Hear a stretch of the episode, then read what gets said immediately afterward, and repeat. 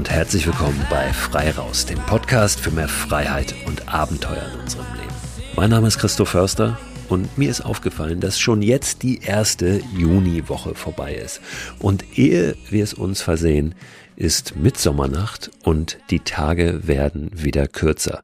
Wir warten doch eine ganze lange Zeit des Jahres immer darauf, dass die Tage nun länger werden, den Winter über, und äh, dass diese dunkle, diese kalte, diese ungemütliche Jahreszeit vorbei ist. Und jetzt läuft die Zeit so schnell, dass wir zusehen müssen, dass wir sie nicht verpassen, dass die Tage nicht doch dann auf einmal schon wieder kürzer werden und wir es gar nicht so richtig mitbekommen haben.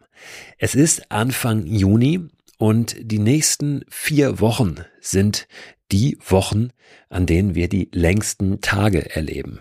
Ich habe gerade geguckt, in Hamburg geht heute am Tag der Veröffentlichung dieser Podcast-Folge die Sonne um kurz vor fünf morgens auf und kurz vor zehn abends unter. Und so groß ändert sich das jetzt gar nicht mehr bis zur Mitsommernacht, bis zur Sommersonnenwende. Dann ist es nur drei Minuten früher noch morgens und es ist acht Minuten später abends. Aber im Prinzip sind die nächsten vier Wochen das Zeitfenster, das Mitsommerzeitfenster hier in unseren Gefilden. Ja, wie können wir das nutzen? Wie sollten wir das nutzen? Ich glaube, dass es ganz toll ist in dieser Zeit, gerade in dieser Zeit, die Sonne aufgehen zu sehen morgens, weil da einfach sehr wenige Menschen unterwegs sind um kurz vor fünf. Und wenn wir mal eine Stunde vor Sonnenuntergang aufbrechen zu Hause, irgendwo hingehen, wo es sich eignet, den Tag beginnen zu sehen, dann ist das oft ein ja, Erlebnis, was simpel ist, was einfach umzusetzen ist, aber eines, was uns dann durch so einen ganzen Tag und mindestens durch einen ganzen Tag tragen kann. Es ist sogar möglich, dann noch rechtzeitig wieder zum Frühstück zu Hause zu sein und ganz normal in den Tag zu starten und zur Arbeit zu gehen oder was auch immer. Das geht eigentlich nur im Sommer, das geht nur in diesem Zeitfenster, was jetzt vor uns liegt. Und auch diese langen Abende können und sollten wir nutzen. Wenn kurz vor zehn die Sonne untergeht, dann haben wir sogar noch ein bisschen länger Zeit. Es wird erst ein bisschen später richtig dunkel. Und äh, wenn wir um 18 Uhr Feierabend machen oder vielleicht sogar um 17 Uhr auch schon mal, dann haben wir viel, viel Raum zeitlich, um in dieser Zeit noch was Besonderes zu erleben. Eine Wanderung zu machen, eine Radtour zu machen über mehrere Stunden, vielleicht sogar bis an Mitternacht ran, ohne viel Akku oder Batterie unserer Stirnlampe zu verbrauchen. Ich habe ja für mich so ein Ritual, dass ich immer die Mitsommernacht draußen verbringe, also draußen schlafe unter freiem Himmel. Da bin ich mal gespannt, ob das dieses Jahr klappt, denn am 21. Juni werden wir mit dem Abenteuerland-Film zu einer Open-Air-Vorstellung in München sein und die beginnt, glaube ich, erst um kurz vor zehn. Also der Film wird bis an Mitternacht ranlaufen und dann schaue ich mal, ob ich da irgendwo ein Plätzchen für die Hängematte finde oder dann doch in irgendeinem gebuchten Zimmer schlafe. Ich habe ja auf meiner Abenteuerlandreise tatsächlich auch in München auf Münchner Stadtgebiet draußen übernachtet im englischen Garten und das hat sehr, sehr gut funktioniert mit meiner Hängematte. Also das könnte gut sein, dass ich tatsächlich auch die mit Sommernacht dann draußen verbringe, wird eine kurze Nacht, wenn kurz vor fünf die Sonne schon wieder aufgeht. Aber das ist dann auch in Ordnung. Ich finde, dieses Erlebnis überwiegt dann meist den doch etwas wenigeren Schlaf. Ja, diese vier Wochen, die vor uns liegen, lass uns die mal nutzen. Lass uns da mal was draus machen, denn die sind schneller wieder vorbei, als wir so gucken können. Und dann dauert es wieder ein Jahr, bis es soweit ist. Und möglicherweise sagen wir uns dann, ach Mensch, hätten wir mal. Ich habe für euch eine ganz interessante Gesprächspartnerin. Das ist Lydia Möcklinghoff. Lydia ist leidenschaftliche Wissenschaftlerin, Schwerpunkt Forschung Ameisenbär und hat gerade zusammen mit ihrer Kollegin Frauke Fischer einen Podcast gestartet. Einen Podcast, der auf sehr unterhaltsame Weise die Tierwelt mal ein bisschen seziert und da reinguckt und uns Hörerinnen und Hörern die Tierwelt ein bisschen näher bringt. Ich kenne Lydia schon eine ganze Weile. Wie wir uns kennengelernt haben, das werdet ihr gleich zu Beginn unseres Gesprächs nochmal hören. Lydia wird sich auch selbst ein bisschen vorstellen, da werdet ihr auch über ihre Arbeit mehr erfahren. Und ich wollte von ihr aber wissen, ja, was, was macht ihr da eigentlich in diesem Podcast? Und wie ist das mit der Tierwelt auch in Deutschland, wo wir ja keine Ameisenbären haben? Was gibt es da Gefährliches? Was gibt es da besonders Interessantes? Ist und warum lohnt es sich überhaupt, vielleicht mal ein bisschen genauer hinzugucken, was da kreucht und fleucht in unseren Wäldern, in unseren Gewässern und auf unseren Wiesen.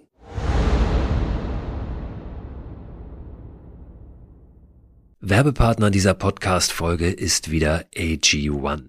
Die von WissenschaftlerInnen zusammengestellte Mischung hochwertiger Inhaltsstoffe in Pulverform. Vitamine sind da drin, Mineralstoffe, Bakterienkulturen, Antioxidantien, ein Pilzkomplex und insgesamt mehr als 70 Zutaten aus natürlichen Lebensmitteln. AG1 ist ein grünes Pulver, das ich seit einigen Wochen, Monaten ehrlich gesagt schon, jeden Morgen mir anmische, einfach in ein bisschen Wasser, 300 Milliliter und dann trinke. Gibt mir ein gutes Gefühl, gibt mir Energie und lässt mich gut in den Tag gehen. Und wenn ich es morgens mal vergesse, dann nehme ich es abends und gehe gut ins Bett. Es ist natürlich nicht so, dass AG1 eine gesunde, ausgewogene Ernährung ersetzt, aber es fühlt sich für mich nach einer richtig guten Ergänzung an und es ist dann doch so, dass es mir ein gutes Gefühl gibt, wenn ich es mal nicht schaffe, mich so optimal zu ernähren oder zum Beispiel unterwegs bin. Ich war eingangs, und das sage ich ganz ehrlich, sehr skeptisch, was AG1 betrifft und habe mich aber darauf eingelassen, das einfach mal auszuprobieren. Ich glaube, dass das ganz wichtig ist, mal jenseits aller wissenschaftlichen Studien und Erkenntnisse und Meinungen wirklich zu sagen, ich probiere es mal aus, ob es mich individuell weiterbringt und mir was gibt. Und den Eindruck habe ich wirklich bei AG1, dass ich es lieber trinke jeden Tag, als dass ich es nicht trinke. Wenn ihr das auch ausprobieren möchtet, dann findet ihr alle Infos unter drinkag1.com slash frei raus. Und dort bekommt ihr bei eurer Erstbestellung auch einen gratis Jahresvorrat an Vitamin D3 und K2 sowie fünf Travel Packs gratis dazu. Und diese Travel Packs, die sind wirklich sehr, sehr praktisch, weil ihr mit denen ja, AG1 einfach mitnehmen könnt und da keine große Tüte oder einen großen Behälter braucht, sondern einfach so ein kleines Pack habt. Das könnt ihr tageweise natürlich abzählen für eure nächste Outdoor-Unternehmung. Den Link, den ich gerade genannt habe und weitere Infos zu AG1 findet ihr auch in der Beschreibung dieser Podcast-Folge.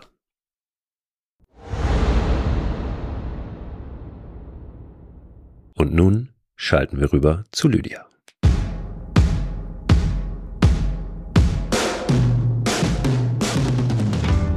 Lydia, herzlich willkommen bei Frei Raus. Heute darf ich dich mal interviewen. Ne? Das stimmt. Das ist auch mal schön. Habe ich gerade auch gedacht. Man muss gar nichts vorbereiten, man setzt sich nur hin. Ja, du bist nämlich auch Co-Moderatorin immer wieder mal im Weltwach-Podcast ne, von Erik Lorenz, das bei stimmt. dem ich auch schon mehrmals zu Gast sein durfte. Und hast ja so einige Projekte. Hast den Geo-Podcast mit Erik zusammen auch moderiert bei Audible. Genau, da waren der Erik und ich äh, schön immer in äh, Hamburg unterwegs und haben uns da äh, Fischbrötchen reingedreht. Das war immer sehr schön und haben uns dabei sehr gut angefreundet. Und äh, deswegen bin ich immer mal bei Weltwach unterwegs, ja. Und da haben wir uns auch mal getroffen auf einem eurer Hamburg-Besuche. Da genau. haben wir kein Fischbrötchen gegessen, sondern war in, waren in irgendeiner anderen Lokalität, das weiß ich nicht mehr genau, aber da haben wir uns gesehen wir waren beim Griechen in Barmbek, äh, weil wir waren da, das Studio war immer irgendwo im Nirgendwo und deswegen kannten wir in einer völlig unbekannten Ecke, wo überhaupt nichts los war in Barmbek, alles, alle Restaurants, alle Kneipen. Stimmt. Und ihr habt aufgezeichnet in einem Studio, wo ich mein letztes Buch auch eingesprochen habe als Hörbuch. Ich war da nämlich neulich wieder, das ist noch gar nicht so lange her, ein paar Monate. Da habe ich mein Abenteuerlandbuch eingesprochen. Und da habe ich mich daran erinnert, dass wir da mal durch diese Straßen, in denen eigentlich nicht viel los ist, getappert sind und irgendwie was gesucht haben, wo wir essen können. Genau. Das aber also nur jetzt mal ein, ein Aufruf, hier geht's ja auch um Mikroabenteuer. Wer mal wirklich was erleben will, der geht in den Knallfrosch in Barmbek. Da ist was los. Ja, ist ja generell so, dass äh, es viele Stadtviertel gibt, wo auch immer man lebt oder wie klein oder groß die Stadt ist, ob es Viertel dann sind oder Ecken, in denen man normalerweise nicht so verkehrt. Und dann geht man da auch nie hin. Und es ist tatsächlich immer ein kleines Abenteuer, das dann mal zu tun und sich da mal umzugucken. Ja, ich mache auch immer so ein bisschen off-topic, aber wir können ja einfach mal so reinspringen. Also was ich immer gerne in Köln mache, also ich habe A, ich habe jahrelang Stromzähler abgelesen, weil da lernt man mal die Stadt und die Keller kennen vor allem. Also wir haben teilweise noch äh, zweistöckige Keller rund um den Altermarkt in Köln, wo unten noch römisches äh, Mauerwerk ist. Das ist sehr spannend. Und was wir hier auch immer gerne machen, wir machen so eine Kiosk-Tour, wo wir auswürfeln, wo wir als nächstes lang gehen. Das kann ich auch sehr empfehlen. Also wo dann irgendwie eins, zwei ist rechts, drei, vier ist geradeaus, fünf, sechs ist nach links. Und da lernt man auch immer Ecken kennen, die man noch nie gesehen hat und lernt auch Leute kennen, die man noch nie getroffen hat. Das ist immer sehr schön. Ja, das, das ist ein sehr guter Tipp. Aber Stromzähler ablesen ist ja sicherlich kein Beruf, den man lernen muss. Ist so ein Nebenjob, da kann man sich einfach melden oder wie, wie funktioniert das? Ja, also man, es ist ja immer so, die Leute sind immer so neidisch, wenn ich erzähle. Also hier bei dir im Podcast kennen mich vielleicht gar gar nicht alle, deswegen stelle ich mich vielleicht mal kurz vor. Ich bin äh, Zoologin und meines, also eigentlich Ameisenbärenforscherin. Ne? Ich bin jedes Jahr mehrere Monate in Brasilien, jetzt auch in anderthalb Wochen geht's wieder los ähm, und erforsche die Tiere da. Und wenn ich das erzähle, dann sagen immer alle, boah, das ist ja voll der Traumjob und wie schön und das ist es auch, aber halt ohne Geld. Also äh, Zoologen sind äh, gerade Verhaltensbiologen sind notorisch unterfinanziert und ähm, mittlerweile arbeite ich wissenschaftsjournalistisch, also auch für die Sendung mit der Maus, habe auch selbst Bücher geschrieben, mache eben auch äh, Podcasts, auch den sehr guten Tierisch-Podcast, auf den wir nachher noch zu sprechen kommen. Ähm, Bevor das aber so richtig angelaufen ist, dann muss man gucken, wo man bleibt, weil klar, meine Forschung ist finanziert. Sobald die Forscherin aber in Deutschland ist, muss sie irgendwie gucken, äh, von was sie lebt. Und äh, dann geht man mal Stromzähler ablesen. Aber das hat mir immer, wie gesagt, weil es war jedes Mal ein Abenteuer, immer sehr große Freude bereitet. Jetzt hast du schon so viele Stichpunkte reingeworfen, äh, die ich nur noch aufzugreifen brauche. Ja, ja. man muss ja teasern. Die, die Leute sind jetzt schon in heller Wahnsinn. Aufruhr. Ich möchte, du hast auch das schon gesagt, äh, vor allen Dingen über den Tierisch-Podcast mit dir sprechen. Ne? Das ist ein Podcast jetzt, ähm, den du äh, federführend ja betreust, ja, zusammen mit Frauke Fischer, die ebenfalls Wissenschaftlerin ist und in dem es Wunder, Wunder um Tiere geht. Ja, aber auf eine sehr unterhaltsame und bisschen andere, nicht ganz so trockene Art und Weise. Ist das richtig? Genau, ja, richtig. Frauke und ich sind schon sehr lange befreundet. Tatsächlich habe ich meine Diplomarbeit über die Ameisenbären bei Frauke geschrieben, vor 2005, also vor tausend Jahren. Wir kennen uns schon richtig lange und jedes Mal, wenn wir uns sehen, haben wir so eine Freude daran, einfach mal über Tiere zu reden. Und damit, man geht dem anderen ja damit dann auch nicht auf den Sack, sondern man erzählt mal schön über Tiere. Und ähm, genau, wir haben uns überlegt, äh, dass das schön wäre, wenn da mal ein paar teilhaben können. Plus unsere wichtigen Themen, ähm, die wir bei all unserer Arbeit, also auch bei meiner wissenschaftsjournalistischen Arbeit und so versuchen unters Volk zu bringen. Das ist das Artensterben, der Artenschutz. Was können wir machen? Ähm, und das sind Themen, die teilweise sehr unbequem sind und äh, deswegen teilweise sehr wenig Raum haben. Also Klimawandel hat sehr viel Raum in den Medien und wird sehr viel drüber gesprochen. Das Artensterben, äh, was eine äh, mindestens genauso große Katastrophe ist, die äh, eben nicht nur die Arten, die da gerade aussterben, bedroht, sondern vor allem, also nicht vor allem, aber auch unserer Art äh, unmittelbar, ähm, ist sehr wenig repräsentiert. Und das heißt, was wir im Tierisch-Podcast machen, wir wollen erstmal vor allem schön über Tiere reden und dabei viel Spaß haben und diese ganzen Absurditäten, die es im Tierreich gibt, äh, erzählen. Also gestern hatten wir es von giftigen Säugetieren. Ähm, man entdeckt aber auch immer, also wir bringen jeweils Geschichten mit und überraschen uns auch selbst. Also ich weiß nicht, ob du es gewusst hast, aber Wachteln äh, sind teilweise giftig, wenn sie von Süden nach Norden ziehen nicht, wenn sie von Norden nach Süden ziehen. Ehrlich? Und ja, also Nein, das, das habe ich nicht gewusst. Genau, da sollte man sie nicht essen und es weiß keiner warum. Genauso wie zum Beispiel keiner weiß, wie sich Lachse, äh, wie sich Lachse, ja, siehste, wie sich Aale eigentlich fortpflanzen. Das ist völlig unbekannt. Es gibt wahnsinnig viele Mysterien und eine riesige, unglaubliche Geschichte über Aale zu erzählen. Also äh, da überraschen wir uns manchmal selbst, wie viele Geheimnisse und wie viele tolle Geschichten es in der Tierwelt gibt. Wir versuchen aber eben auch äh, das Thema Artensterben zu repräsentieren und das eben auf eine Weise, ähm, die nicht mit dem Finger äh, auf die anderen zeigt oder auf alle zeigt, sondern die versucht ähm, einfach diese durch diese Begeisterung die Menschen auch dafür zu sensibilisieren. Mhm. Ja, das wollte ich gerade sagen. Diese Begeisterung ist tatsächlich auch das, was ich bei dir immer spüre, wenn du erzählst, ja, nicht nur von deinen Ameisenbären. Ähm, ich habe gerade noch mal auf deiner Website so eine Silhouette gesehen von einem Ameisenbären, diese Tiere, wo man eigentlich nicht weiß, wo hinten und vorne ist, ja, weil eigentlich beide beide Enden wie hinten aussehen. Ja, diese, diese ja, da wo die wo die wo die Banane ist, da ist vorne. Äh, genau. Das ist das ein Rüsselschnauze? Was sagt man da vorne beim Ameisenbär? Ist eine Schnauze. Äh, Rüssel, dann wäre nur die Nase vorne drauf und der Mund wäre irgendwo anders. Ähm, bei einer Schnauze ist beides vorne drauf und tatsächlich hat der Ameisenbär auf dieser langen Bananenschnauze vorne drauf einen winzigen Mund. Der muss ja nicht groß sein, er muss ja nur die Zunge rausstecken und dann bleiben die Ameisen dran kleben. Davon erzählst du begeistert, von den Ameisenbären, die ja wirklich faszinierende äh, Tiere sind. Merkwürdige Tiere, aber sehr, sehr spannende Tiere. Aber auch natürlich von anderen Tieren. Also diese Begeisterung ist wirklich das, äh, was, was mir immer so, so hängen bleibt, wenn ich dich von Tieren erzählen höre. Wie bist du denn, wie hast du diese Begeisterung entwickelt oder musstest du das gar nicht? War die da? Weil die Ameisenbären sind jetzt irgendwo in Brasilien, ja. Äh, das ist jetzt eine Art, die relativ weit weg ist. Hast du auch vor der Haustür angefangen oder hat diese Begeisterung ihren Ursprung vor der Haustür? Ja, also ich glaube, bei den meisten Zoologen, die wirklich ihr ganzes Leben äh, in die Tierforschung stecken, die meisten haben von Anfang an eine Begeisterung für Tiere gehabt. Und so war es auch bei mir.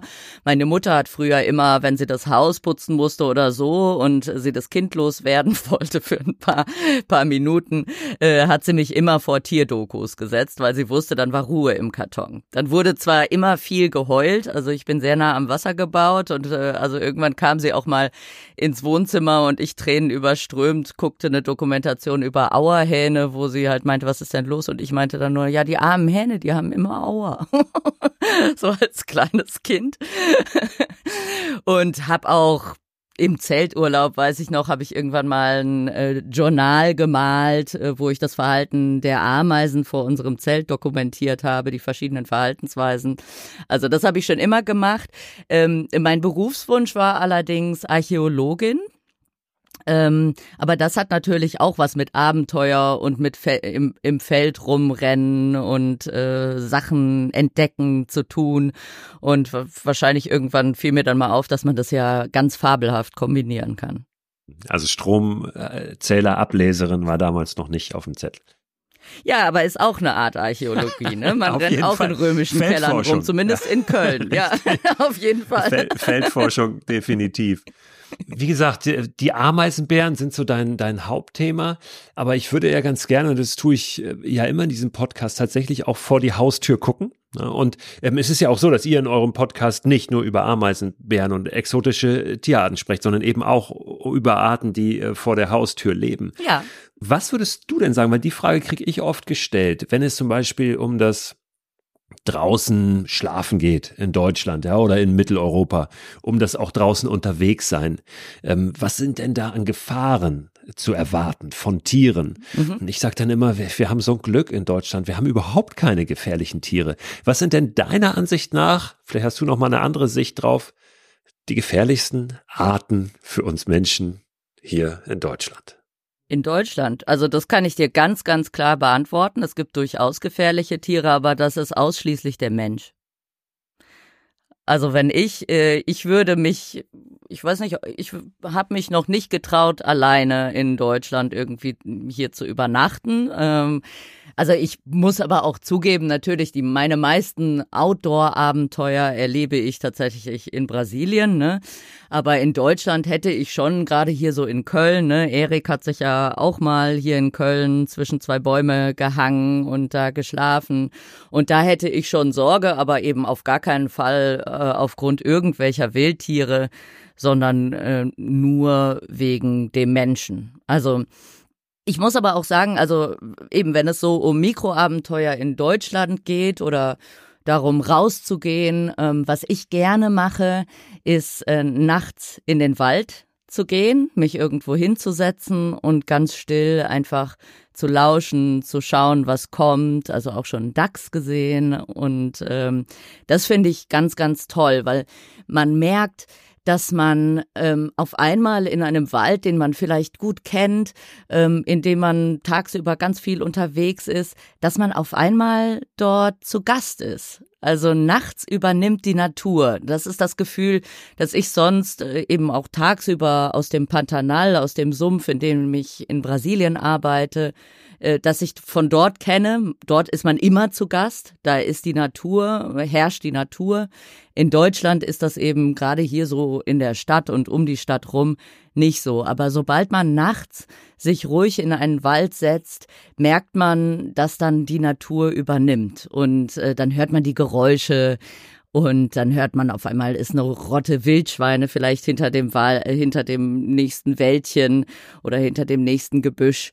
Und ähm, ja, dann natürlich ist, ist man dann auch an, angespannt. Ne? Also dann merkt man, wie sich die Nerven spannen und man eine andere Aufmerksamkeit hat, als man das jetzt, wenn ich hier tagsüber im Wald rumlaufe, erwarte ich ehrlich gesagt. Also dann freue ich mich immer, wenn auf einmal irgendein Wildtier äh, über die Straße huscht. Ich will auch immer bei jeder Wanderung, ist immer die Herausforderung, dass man zumindest einen, einen Wildlife-Moment hat, ähm, so.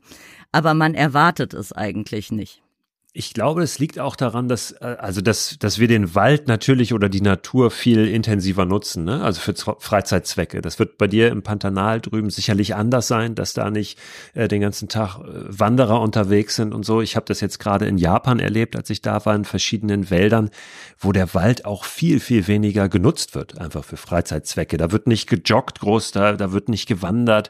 Das ist viel mehr dann noch Natur und den Tieren überlassen. Ich glaube, da ist der Switch dann nicht so groß von Tag zu Nacht. Und hier ist er einfach deutlich mehr spürbar, ne? dieser Kontrast einfach. Genau. Und da ja. kann man auch sagen, das ist tatsächlich so eine äh, deutsche Sache auch. Ähm, also wenn man sich zum Beispiel den Wolf in NRW anguckt, ähm, theoretisch gibt es Wölfe, praktisch aber tatsächlich kaum, weil die mehr über die Grenze nach Belgien rübergehen. Und auch bei der Wildkatze ist es ganz ähnlich, weil der Wald in Deutschland einfach viel intensiver genutzt wird für Freizeitmöglichkeiten, für Mountainbiken, für Spazierengehen. Ähm, was natürlich auf der einen Seite positiv ist, wir sollen ja alle immer schön im Wald rumrennen, äh, aber was natürlich auf der anderen Seite für die Wildtiere tatsächlich ein Thema ist und das kann man tatsächlich an den Bewegungsmustern sehen. Also Wölfe zum Beispiel reproduzieren sich, bekommen ihre Jungtiere eigentlich nur über der Grenze in Belgien, äh, weil sie in Deutschland nicht die Ruhe dafür finden.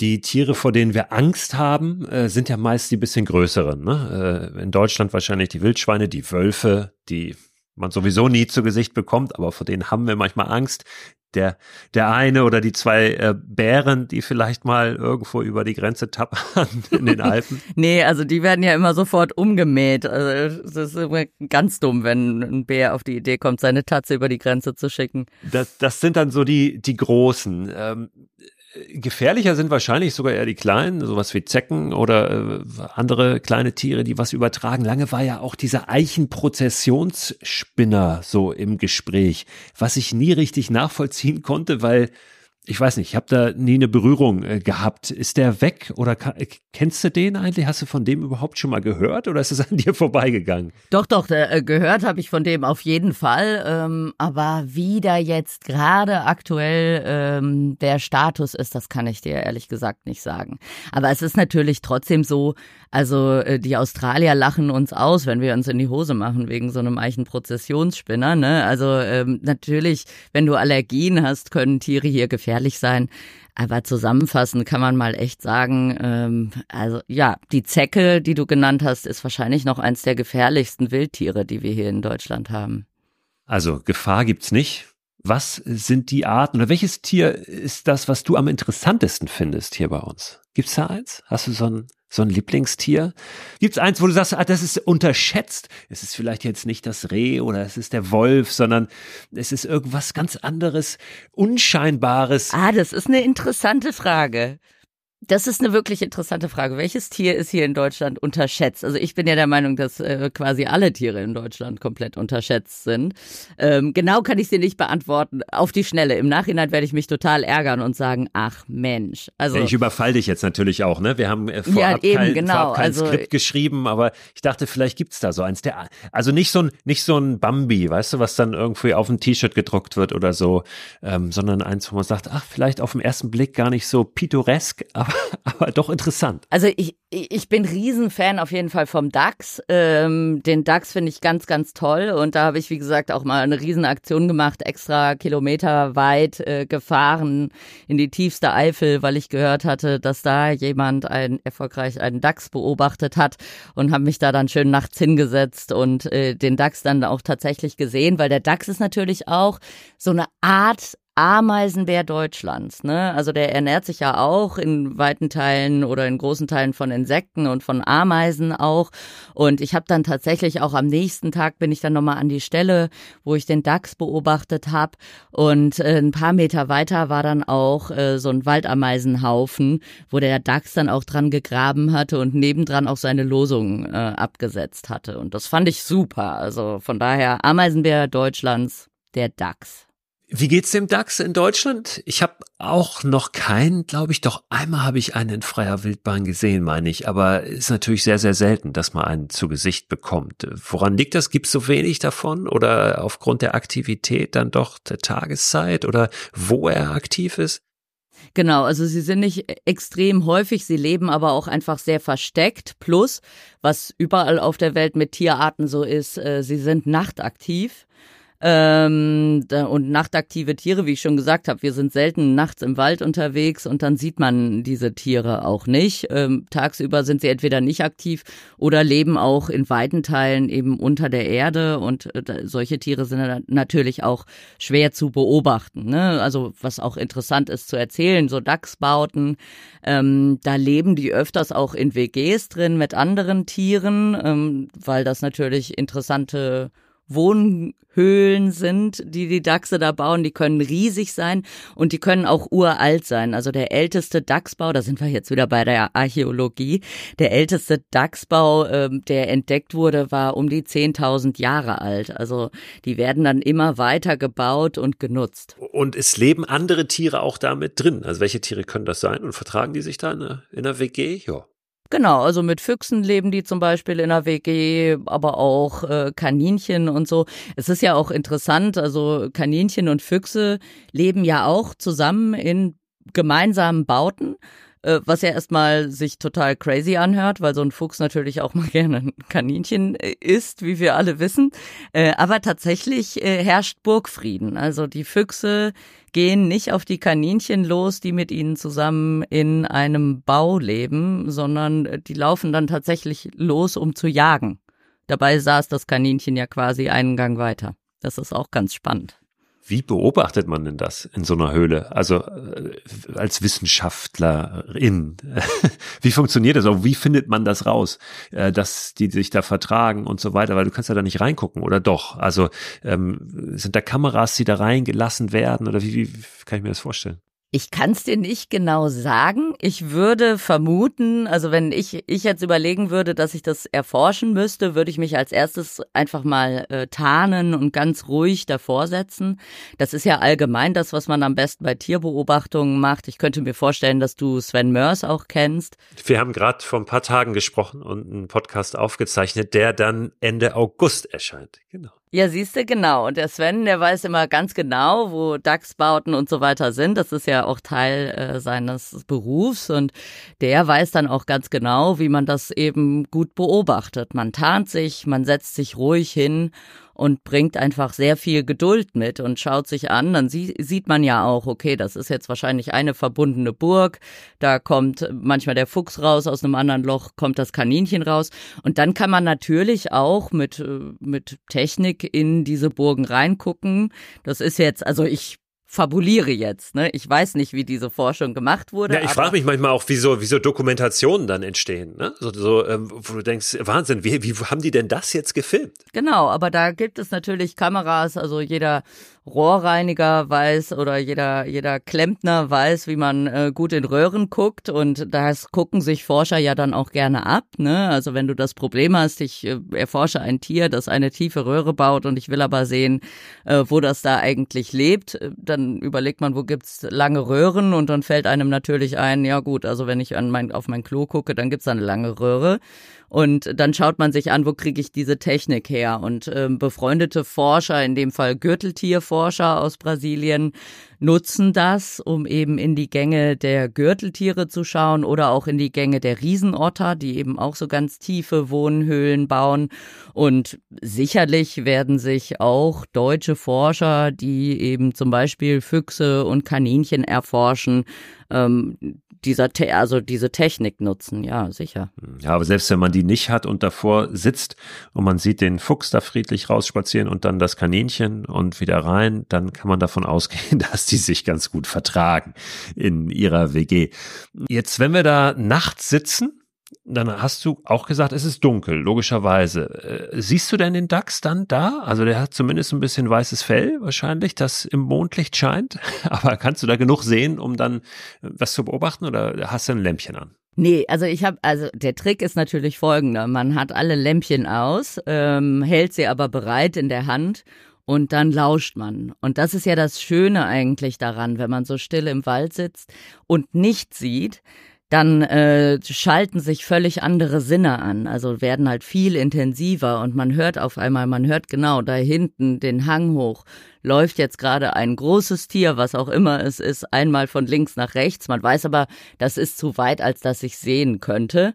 Von daher lässt man die Lampe einfach aus. Wenn jetzt aber, wenn man hört, okay, jetzt kommt hier gerade ein Tier langgelaufen und es kommt immer näher und immer näher, dann kann man natürlich gucken, wie lang äh, halten die Nerven durch und äh, wenn man dann weiß, okay, jetzt sehe ich es ganz sicher, dann macht man die Lampe an und leuchtet. Jetzt wollen wir natürlich aber die Tiere auch nicht stören, so ähm, oder möglichst nee, eben, wenig genau, stören. Das wollte ich also sollte es wahrscheinlich kein greller Scheinwerfer sein, den wir da auf ihn richten. Genau, also am besten auch so eine Rotlichtlampe. Aber das wollte ich jetzt eben eh sagen. Also ähm, am besten sich jetzt nicht alle vor die äh, vor die Fuchsbauten setzen, sondern die Tiere am besten einfach machen lassen, was sie so machen. Es sei denn, man hat wirklich äh, ein Projekt und möchte wirklich was machen. Aber ich habe ja schon gesagt dass die Tiere eh bei uns im Wald äh, relativ viel mit uns zu tun haben und ähm, deswegen ist es schon auch schön, den Tieren ihren Raum zu lassen und einfach mal den Forschern zu vertrauen, dass sie das alles rausfinden und die Tiere in Ruhe machen lassen, was die Tiere eigentlich so machen. Aber äh, mal irgendwo wirklich zu sitzen und ganz still zu sein und nicht aufzufallen und da auch zu verschmelzen, Stück weit mit der Natur, ich glaube, das ist nicht verwerflich und das bringt uns dann auch äh, nach vorne und diese, diese Verbindung wird vielleicht noch mal ein bisschen stärker auch zur Natur. Ne? Genau, absolut. Und in dem Fall kommen ja dann die Tiere auch bei einem, das ist ja was anderes, als wenn man sich vors Haus des, auf die Terrasse des Tieres setzt. Also das wollten wir auch nicht, dass sich irgendwie äh, unser Nachbar erstmal auf die Terrasse setzt und reinguckt und guckt, was wir eigentlich alle so treiben.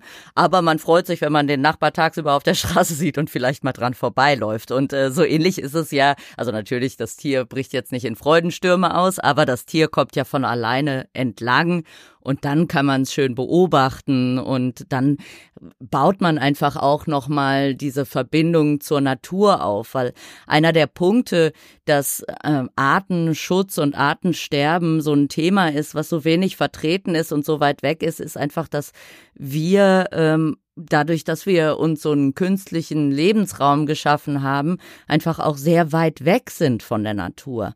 Und ähm, deswegen ist alles, was uns einfach wieder klar macht, wie wie groß, wie stark, wie mächtig die Natur ist. Das ist alles ganz, also finde ich, hilft auf jeden Fall uns und hilft dann im zweiten Schritt auch dem Planeten, weil ähm, irgendwie müssen wir da unsere Prioritäten ähm, zurechtgerückt bekommen.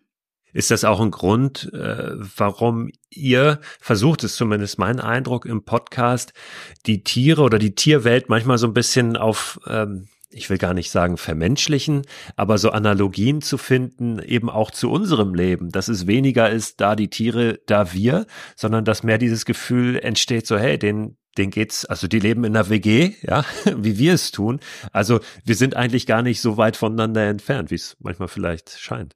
Nee, das ist ja auch nicht so, ne? Also wir sind ja alle äh, relativ nah verwandt sogar und wir leben alle in einem Ökosystem. Das heißt, wir sind miteinander vernetzt. Also was die Vermenschlichung oder was zumindest so das Ausgehen oder oder das Rückschlüsse auf unser Verhalten ziehen vom Verhalten der Tiere und umgekehrt angeht. Also es gab ja mal in den 70er Jahren so eine Bewegung, dass die Tiere, der, der, den Tieren eine Seele und ein Charakter abgesprochen wurde. Äh, das ist natürlich völliger Blödsinn. Also Tiere haben auch Charakter, Tiere haben eine Seele. Das weiß jeder, der zu Hause äh, ein Haustier hat, äh, dass jedes Tier anders ist und jedes Tier eigen ist und dass Tiere auch die Emotionen haben, die wir haben haben, also Grundemotionen, Trauer, Freude und so weiter. Sie leben es halt natürlich in einem völlig anderen Kontext aus. Und das Problem mit äh, Tierverhalten vermenschlichen ist erst, wenn man ähm, diese Emotionen, also äh, wie sagt man das jetzt am besten, ist, wenn man ähm, den Tieren abspricht, es eben auf ihre eigene Weise zu leben, die gar nichts mit unserer auch, wenn man mal äh, ehrlich ist, ziemlich verkorksten und domestizierten Art und Weise sich zu verhalten zu tun hat. Ne? Und also ich sag auch immer, man hat ja, jeder hat ja Lieblingstiere. Für mich sind, also ich bin nicht so der Menschenaffen-Fan, weil ich einfach, also für mich ist die Beobachtung von Tieren ist für mich Urlaub von der Menschheit so ein Stück weit. Und wenn ich Menschenaffen beobachte, die sind uns so ähnlich, das ist dann für mich kein Urlaub. Deswegen mag ich wahrscheinlich die komischsten Tiere wie so Ameisenbären, mag ich immer ganz gerne.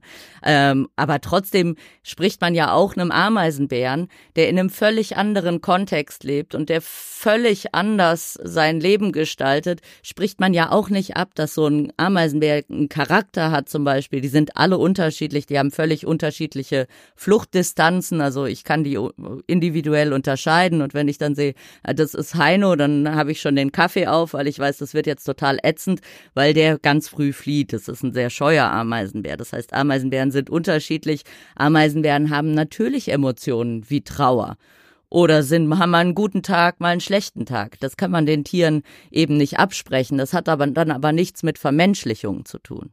Mir ist ja immer äh, wichtig auch, dass wir so ein bisschen drauf schauen, ähm, was bedeutet denn das für, für die Leute, die jetzt diesen Podcast hören? Ne? Also wenn man nicht ähm, jetzt aus Wissenschaftler-Sicht oder Wissenschaftlerinnen-Sicht drauf gucken, wo immer diese ganz neutrale Haltung ja auch ähm, entscheidend und wichtig ist, hm, was würdest du sagen, kann man, kann man mitnehmen oder kann man vielleicht in sein Nicht-Wissenschaftler-Leben äh, mit, mit reinbringen, um diese Verbindung zu den Tieren vielleicht zu intensivieren, um ähm, das Verständnis zu verbessern, um dann am Ende äh, vielleicht auch ähm, sich ein bisschen mehr einzubringen für die Tiere? Wäre auch die Frage, wie kann man das überhaupt als, als normaler Mensch, nicht Wissenschaftler? Zwei, drei Fragen auf einmal, aber vielleicht kriegen, kriegen wir da trotzdem eine Antwort. Ja, ich, ich sortiere mal, Christo. ähm, genau, also im Prinzip ist schon alles gut, was die Tiere uns näher bringt. Und wenn es äh, eben das ist, dass man äh, dem Rotkehlchen, dass man denkt, das Rotkehlchen ist aber heute gut drauf, äh, dann ist das gut. Also dann ist das auf jeden Fall prima. Es ist natürlich, äh, das ist ein schwieriges Thema, da müssen wir jetzt nicht im Detail drauf eingehen, aber es ist natürlich teilweise kollidiert Artenschutz und Tierschutz, ähm, denn wir haben auch invasive Arten, wo dann Artenschützer wie ich eben auch sagen, ja, die muss man unter Kontrolle bringen und dann muss man eben manchmal auch ähm, Individuen, also beim Tierschutz geht es ja um das Tierindividuum, äh, muss man eben Individuen auch opfern. Das kann dann passieren und eben wenn man zu sehr in diese Vermenschlichung ähm, geht, dann kann das eben auch dem Artenschutz ähm, schwierig gegenüberstehen. Das ist ein relativ komplexes Thema. Aber abgesehen davon, was, äh, also wenn wir davon sprechen, Natur näher an uns ranzulassen, ähm, sei es emotional, aber eben auch räumlich, dann ist das natürlich ein ganz wichtiger Punkt, um Arten zu schützen und um Natur zu schützen, gerade auch in Deutschland. Also in Deutschland ähm, haben wir sehr viel versiegelte Fläche, wenn man mal durch die Stadt geht, also und sich aufmerksam umschaut, dann gibt es so viel sinnlose Fläche, die einfach zu betoniert ist, wo man mit relativ wenig Aufwand mehr Raum für die Natur geben könnte. Und das ist eben das, was ich immer sage, das würde, äh, das ist irgendwie ein erster, ganz einfacher Schritt, der wenig weh tut. Ähm, also ein einfacher Schritt, der wenig weh tut, ist einfach wieder der Natur mehr Raum zu geben und einfach zu sehen, wo können wir der Natur mehr Raum geben. Sei es auf dem Balkon, ähm, eben nicht die Petunien pflanzen, sondern ähm, Lavendel und Rosmarin. Das ist super, kann man noch äh, schön kochen mit. Ähm, und davon haben die Tiere sehr viel mehr als von irgendwelchen exotischen ähm, Blumen oder so, mit denen sie gar nichts anfangen können. Das heißt, wenn wir mit offenen Augen durch die Natur, durch, nicht durch die Natur, sondern mit offenen Augen durch unsere Städte, durch unser Dorf gehen und einfach mal alle auch teilweise gemeinsam überlegen, wie können wir der Natur mehr Raum geben? Vielleicht schließt man sich zusammen, richtet den Garten her, macht nicht Rollrasen, macht nicht Schotter, sondern macht einfach äh, so ein kleines Naturparadies. Das macht ja auch Spaß. Also das ist ja gar nichts. Das hat oft wird Naturschutz so hingestellt und Artenschutz. Das hat mit Verzicht zu tun. Wir dürfen nicht dies, wir dürfen nicht das. Nee, man könnte es mal umdrehen und sagen, wir dürfen dies und wir dürfen das und wir sollten es tun und wir sollten einfach was, wir sollten es uns schön machen, weil Natur ist was, was ja auch uns ganz positiv anspricht. Das finden wir ja auch schön. Wir finden ja auch einen Wald schöner als einen Parkplatz. Also könnten wir es einfach mal so für uns drehen. Lasst es uns doch einfach schön machen und eben nicht nur uns, sondern auch den Mitbewohnern auf diesem Planeten. So, jetzt habe ich viel gelernt, schon alleine in diesen äh, dieser halben Stunde, in diesen 40 Minuten, die wir jetzt gesprochen haben. Und ähm, ja, euer Podcast, der Tierisch Podcast, ist ein Weg, um noch viel mehr zu lernen und sich unterhalten zu lassen, sich anstecken zu lassen von eurer Begeisterung, also deiner und Fraukes, für die Tierwelt. Äh, Lydia, vielen Dank für den Einblick. Sehr gerne, Christo. Sehr, sehr gerne alle mal den Tierisch-Podcast einschalten. Ich bin ja auch nur eine Hälfte. Die andere Hälfte, Frauke, hat mindestens genauso spannende Geschichten zu erzählen. Ja, es wird äh, sogar noch besser. Es wird noch besser, noch spannender. Und nee, ich äh, freue mich auch auf die neuen Folgen. Ich freue mich, dass es da auch so ein neues Projekt gibt. Ich wünsche euch damit viel Erfolg. Danke, Lydia. Vielen Dank, dass du da warst. Ja, danke, Christo. Hat Spaß gemacht. Mach's gut.